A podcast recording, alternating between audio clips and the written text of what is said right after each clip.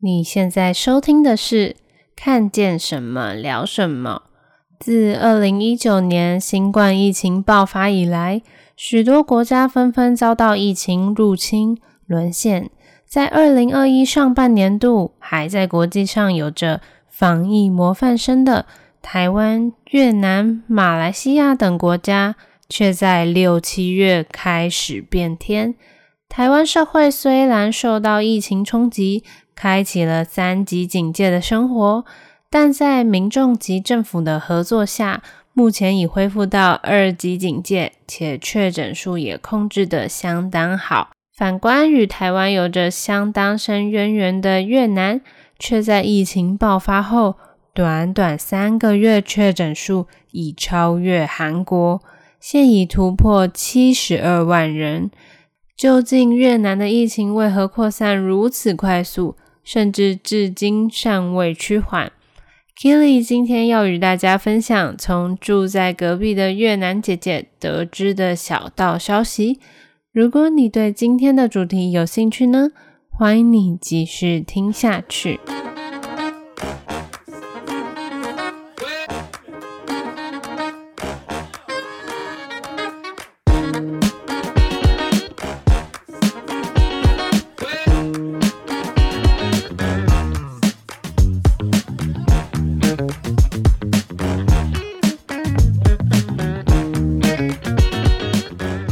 大家晚安，我是 Kili，。不知道大家最近还好吗？因为台湾呢，现在疫情说严重不严重，说严重也是蛮严重的，因为我们才刚经历了前一波的疫情爆发嘛，就是第三级警戒，然后现在已经比较稳定下来，所以降到二级警戒了。然后大部分的人可能。工作上啊，生活啊，像学校啊，上课也都恢复正常，只是还是脱离不了这个口罩的生活。嗯、最近呢，因为又有 Delta 变种病毒的问题嘛，然后还是有一些社区型感染啊，或者说不明感染源，一直有这些问题，所以其实大家对于这个疫情呢，还是蛮人心惶惶的。那今天要来跟大家聊的不是台湾的疫情哦，想要跟大家来来聊聊东南亚的疫情。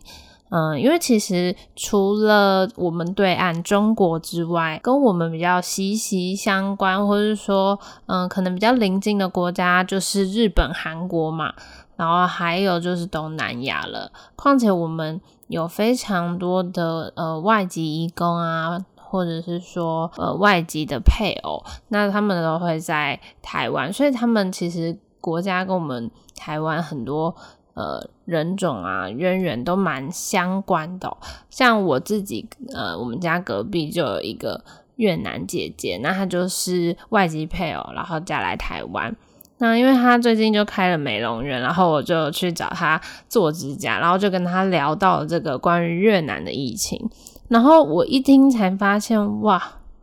原来呃东南亚的疫情是比我想象中严重非常多，真的是非常多。因为我之前是有看新闻，就是在台湾疫情爆发之前呢，其实台湾不是一直在国际上被呃称为防疫模范生吗？还包含了当时。嗯，也控制得非常好的国家，像是越南啊，那再来就是一些像是冰岛，那这些国家都控制得很好，然后也几乎每天都是零确诊。但是像台湾跟越南，就是都是相继在大概六七月份的时候爆发了第一波疫情。那台湾我觉得相对是有比较控制下来，那时候就有看到电视台在报说越南的疫情哦，一发不可收拾，而且非常非常的严重。我们住隔壁的越南姐姐，她就有跟我分享，因为她的家人其实都还在越南那边。那其实她家人住的地方，呃，并不是在越南的正市中心哦，他们是已经算是。可能是市区外围，就有点像是呃比较乡下的地方，所以相对的人口密集度已经相对没那么高了。但她说，呃，像这个疫情啊，呃，在越南爆发之后是非常严重。那严重的程度呢，就有点因为我无法想象，因为像我自己有看很多 YouTuber，像是在欧美国家的，那他们也有封城嘛，然后也非常严重。那他们的封城比较像是，呃，我们之前三级警戒这样，就是你还没有完全的不能够出门，就是你可能有一定的时间段，你可以出门去买东西。然后工作啊，或者说上学，就是 online，就是线上这样子。但越南不是哦。然后我就说，那你们封城是怎么管理？就是政府是怎么样的一个措施呢？他就跟我分享，呃，他们封城是完全不能够出门。那我就说，那怎么买菜？因为不能买菜，就是没办法生活嘛。民以食为天，然后他就说，他们就是会在固定的那个时间，然后每天可能比如说有三点到五点的时候，然后如果你今天有这个需求呢，你你就需要打电话给警方，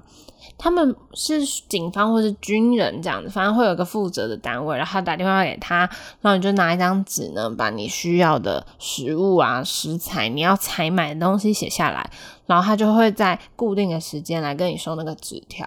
然后收走之后，他就会呃派军人或是警方去帮你采买东西。那民众基本上是完全不能够离开家门的。其实我觉得像这样子的控制已经算做到非常非常的严密了。可是呃，从他们。第一波疫情爆发以来哦，到目前哦，我我这边查到资料是到大概九月二十四号，越南已经发生了第四波的疫情爆发，然后累计感染数已经来到了七十二万人，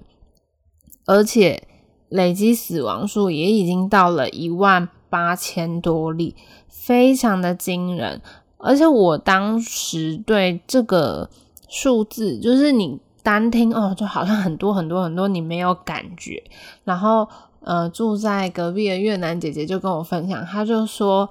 嗯、你想哦，台湾爆发到现在累积的感染数可能是一两万人，可是对越南来说，一两万人就是他们一天的感染病例，所以你可以想象那个人数的差距有多大吗？非常非常的惊人哦，而且她说。他们是住在比较乡下嘛，那乡下因为密集度没那么高，所以它的感染的速度还没有这么的快速。可是市中心就不一样了，因为他们的人口密度非常的大。嗯、市中心只要一个地区爆发，然后他们很难去把它封锁起来，基本上整个市中心就是整个扩散下去，就是一爆就。大家都一直一直一直爆出来，所以它的感染病数才会一直一直增加。那为什么越南在疫情上很难去控制下来呢？其实我从那个越南姐姐那边呃讨论啊，然后还有从新闻媒体上了解，我觉得有几个点呢。第一个就是越南的人口数真的是跟台湾是不能比的，他们人口数非常的庞大，所以政府要去控制这样子的呃确诊数，还有要去控制。呃，这些人流是比台湾困难非常多的。呃，就举例来说好了，像他们这样子，每天都有将近一两万人在确诊，那他们其实医疗体系已经完全的崩溃了。嗯、你可以想象，就是已经没有呃足够的隔离病房，没有足够的隔离旅馆，去让这些确诊者住。没有足够的医疗人员可以去协助这些确诊者治疗或者说康复，所以其实，在医疗体系崩溃的状况下，要再去应付每天呃多出来的确诊数的人数是很困难、很困难的。然后再来呢，人数上的影响哦。政府在对于这些人流掌控也是很困难的。嗯，先不论像是在比较密集的市中心，呃，市中心的人口啊，只能说密度太大了，所以它的感染的速度很快，但是掌控度可能相对的比较高，因为你可能每个人住的呃地区啊，或者说活动的区域，它是比较固定的。但在乡下的生活习惯就很不一样了，因为像呃我隔壁的越南姐姐，他们家就是住在乡下，那他们的移动范围呢，相对你比较难掌控，怎么说？比如说他们家就生了好几个小孩，然后嗯、一大家子住在一起。那小朋友有时候呢，他们都是村里嘛，那他可能嗯、会跟隔壁村的小朋友玩，然后他们可能会修旧，然后就出去呃一起郊游什么什么的。那这些东西呢，你说父母有办法去掌控吗？嗯，我觉得有一点难呢，因为。在呃比较乡下的地方，他们对于这种呃一开始这个疫情的爆发，他们的敏感度没有那么的高，所以它的扩散的呃病例啊都会有点难拿捏，因为他们所谓的足迹就没有办法那么确实的去掌握。那像台湾就是，比如说在城市里，你要去每一个商家，你需要扫描 QR code 什么什么的，但在越南。并不需要做这件事情，在疫情刚爆发开始的时候，那再来还有一个我觉得非常非常。嗯、呃，重要的关键因素就在于人民对于防疫这件事情已经非常的疲乏了。怎么说呢？因为其实，在二零一九年刚开始疫情爆发的时候，越南的呃疫情其实防堵的非常成功。那主要我觉得它的关键因素就是在于政府呃的反应过度的措施。那什么是反应过度呢？就是他们其实那时候就立刻呃封锁了国国家，那就是阻挡呃可能中国那边来往的人流，那其实就有挡下第一波疫情哦。但是呃已经从爆发到现在经历了一年多，那他们每天都是零确诊啊，个位数确诊啊。就是都并不是大范围的确诊，那对人民来讲就会觉得好像诶、疫情时代已经过去了，我们政府已经把疫情都控制下来了，所以可能在呃防疫的这个步骤上，他们就是会比较疲乏，比如说口罩没戴的那么严实啊，然后或者是说对于这些防疫的措施就没有那么的敏感了。特别像是在乡下，可能有一些做农作啊或者劳动工作的人，他们对于戴口罩这件事情，可能就没有这么这么的谨慎哦。所以呢，疫情这个爆发之后啊，呃，他们就变得很难去掌握。那其实我觉得啦，就是他们。人民对于越南政府的信赖度非常的不高，为什么会这么说呢？因为像呃我隔壁的那个越南姐姐，他们一家其实呃有好几个长辈都已经到达了年龄比较大。那像台湾就是在打疫苗的时候，是就是从年龄层比较高，或者说年龄层比较低，慢慢的往呃青壮年打嘛。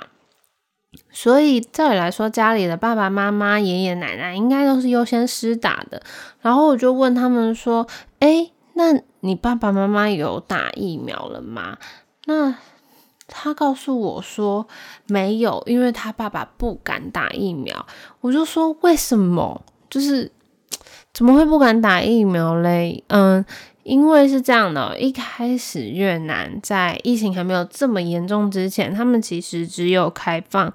一种疫苗让国人施打，那施打率也没有到非常的高。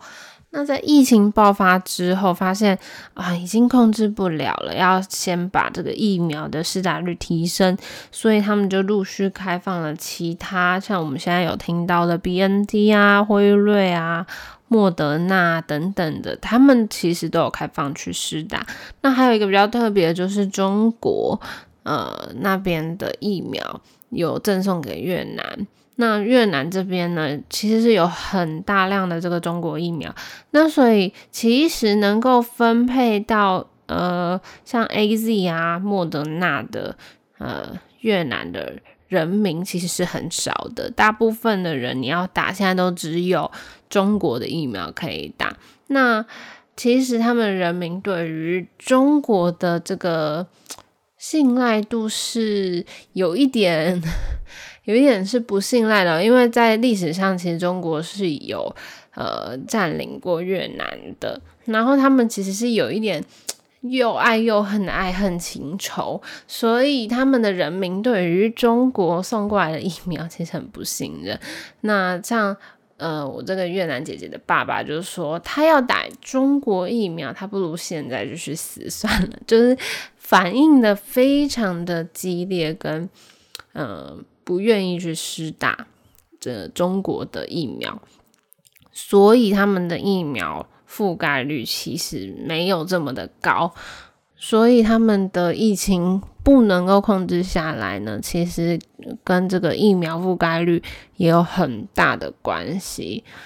为什么今天会跟大家提到这个东南亚的疫情呢？因为嗯、很多人可能想说，诶，其他国家的疫情怎么样？或者说他们的疫情爆发，或者说呃有没有那么严重？其实跟我们国家好像没有这么的息息相关，或者说没有这么直接关系。如果真的解封后要我们没有要去那个国家旅游，嗯、因为台湾人最爱去的国家 maybe 是日本、韩国或是泰国嘛，嗯，可能越南不会是首选。所以，也许大家可能没有那么的关注越南啊，或者说马来西亚、东南亚、新加坡这些地方的这个疫情哦。但是，其实这些国家疫情是跟全球都息息相关的。为什么这么说呢？因为其实全球的这个产业生态链。都是卡在东南亚的，因为东南亚的这个劳工工资低廉，劳动力又高，人口多嘛，所以其实很多的外资啊都在越南，或者说这些东南亚国家，柬埔寨等等设立工厂，所以很多的呃你熟知的品牌，他们其实都非常的仰赖这些。东南亚的呃工厂，所以如果说现在他们疫情很严重，这个产业链就断掉了。其实对于现在，呃，我听到消息啦，在下一季开始影响就非常的大，像是呃，我举一个大家一定会知道例子，像 Nike 它的产量在下一季是大大的减少，然后也非常呃严重的影响到了它的股价，然后还有他下一季必须要呃产生的一些策略规划等等的。毕竟呢，在这些产业工厂里面。大量的劳工都是聚集在密闭的空间作业，所以呢，只要有一个人确诊，可能整个工厂呢，通通都要封厂，然后去做检查。那现在医疗资源又不够，所以他们可能只能强制让他们留在家里，也不见得排得到他们可以去做筛检什么的。所以其实这是一个蛮严重的问题哦，所以这。啊，其实东南亚的这个疫情是跟我们还是息息相关的。那要怎么去应付这样的关于这样疫情的挑战呢？我觉得其实最重要的还是疫苗的普及啦。因为其实我刚刚有提到嘛，在疫情失控以前呢，越南政府他他们只有开放 AZ 疫苗。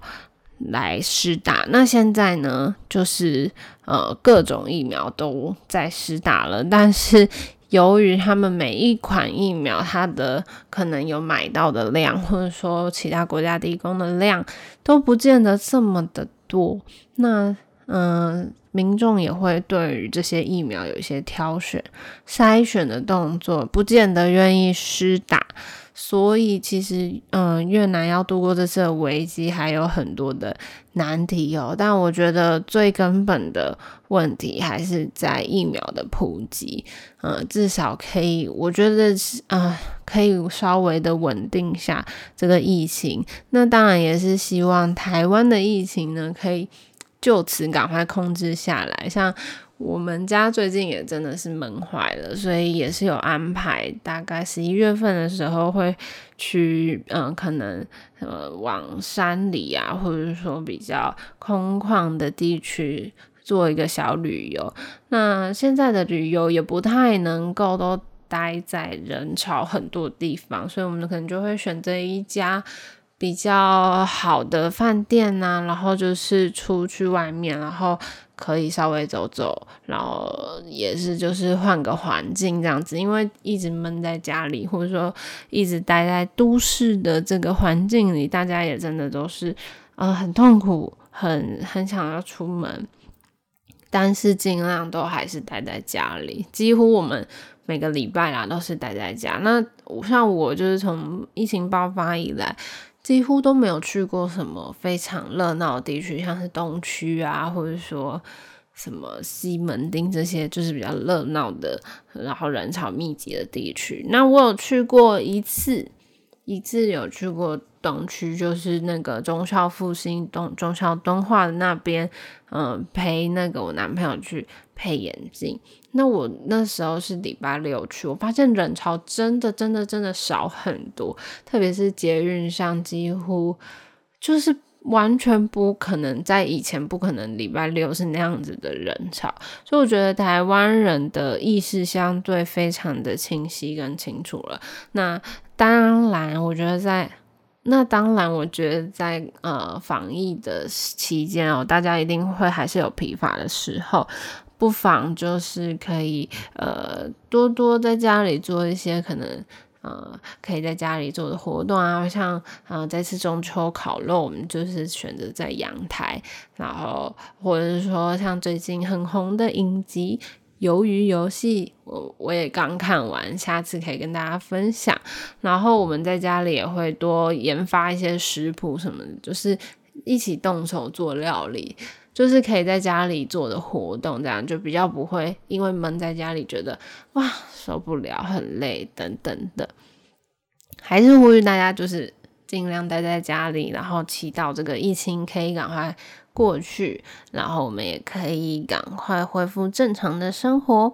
那如果你对今天的议题呀、有其他的想法或者是看法的话，也可以到我们的 IG 来私讯我们或是留言。那我们每一周都会做更新，那也会同步在 IG 上更新三篇贴文，也都可以上去看，内容都不会是内容都不相同哦。那我们的 IG 是 C H A T 打 W E 打 S A W，C H A T 打 W E 打 S A W。那今天的看见什么聊什么就先聊到这边喽，我是 Kelly，我们下周见喽，拜拜。